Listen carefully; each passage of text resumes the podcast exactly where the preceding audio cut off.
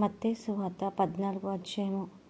ఆ సమయమందు చతురాధిపతి అయిన హేరోదు యేసును గూర్చిన సమాచారం విని ఇతడు బాప్తిసమిచ్చు యోహాను. అతడు మృతుల్లో నుండి లేచి ఉన్నాడు. అందువలనే అద్భుతములు అతని ఎందు క్రియారూపకములగుచున్నవని తన సేవకులతో చెప్పెను. ఏలియనగా నీవు నీ సహోదరుడైన ఫిలిపు భార్యగు హీరోదియను ఉంచుకొనుట న్యాయము కాదని యోహాను చెప్పగా హేరోదు ఆమె నిమిత్తము యోహానును పట్టుకొని బంధించి చెరసాలలో వేయించి ఉండెను అతడు ఇతని చంపగోరెను కానీ జన సమూహము ఇతనిని ప్రవక్తని ఎంచినందున వారికి భయపడెను. అయితే హేరోదు జన్మదినోత్సవం వచ్చినప్పుడు హేరోదియ కుమార్తె వారి మధ్య నాట్యమాడి హేరోదును సంతోషపరచెను. కనుక ఆమె ఏమి అడిగినను ఇచ్చేదనని అతడు ప్రమాణపూర్వకముగా వాగ్దానము చేసెను. అప్పుడు ఆమె తన తల్లి చేత ప్రేరేపింపబడినదై బాప్తిసమిచ్చి యోహాను తలను ఇక్కడ పల్లెములో పెట్టి నాకిప్పించమని అడిగెను. రాజు దుఃఖపడినను తాను చేసిన ప్రమాణము నిమిత్తమును తనతో కూడా భోజనమునకు కూర్చున్న వారి నిమిత్తము ఈయన ఆజ్ఞాపించి పంట్రోతులను పంపి చెరసాలలో యోహాను తలను కొట్టించెను. వాడతని తల పల్లెములో పెట్టి తెచ్చి ఆ చిన్నదానికిచ్చెను. ఆమె తన తల్లి యొద్దకు దాన్ని తీసుకుని వచ్చెను. అంతటా యోహాను శిష్యులు వచ్చి శవమును ఎత్తుకుని పోయి పాతిపెట్టి యేసు నొద్దకు వచ్చి తెలియజేసిరి. యేసు ఆ సంగతి విని దోణి ఎక్కి అక్కడి నుండి అరణ్య ప్రదేశముకు ఏకాంతంగా వెళ్ళెను. జనసమూహములు ఆ సంగతి విని పట్టణముల నుండి కాలినడకను ఆయన వెంట వెళ్ళిరి.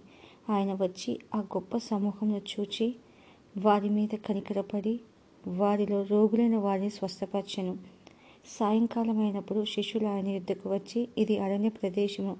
ఇప్పటికే పొద్దుపోయిన. ఈ జనులు గ్రామములోనికి వెళ్ళి భోజన పదార్థములు కొనుక్కున్నటకై వారిని పంపివేయమని చెప్పిరి. యేసు వారు వెళ్ళనక్కర్లేదు. మీరే వారికి భోజనం పెట్టుడని వారితో చెప్పగా వారు ఇక్కడ మన యొద్ద ఐదు రొట్టెలను రెండు చేపలను తప్ప మరేమీ లేదని ఆయనతో చెప్పిరి.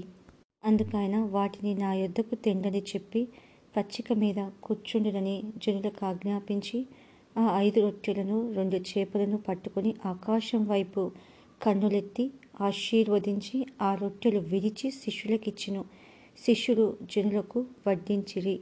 వారందరూ తిని తృప్తి పొందిన తర్వాత మిగిలిన ముక్కలు పన్నెండు గంపల నిండా ఎత్తిరి.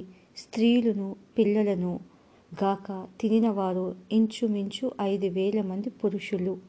వెంటనే ఆ జన సమూహమును తాను పంపివేయ.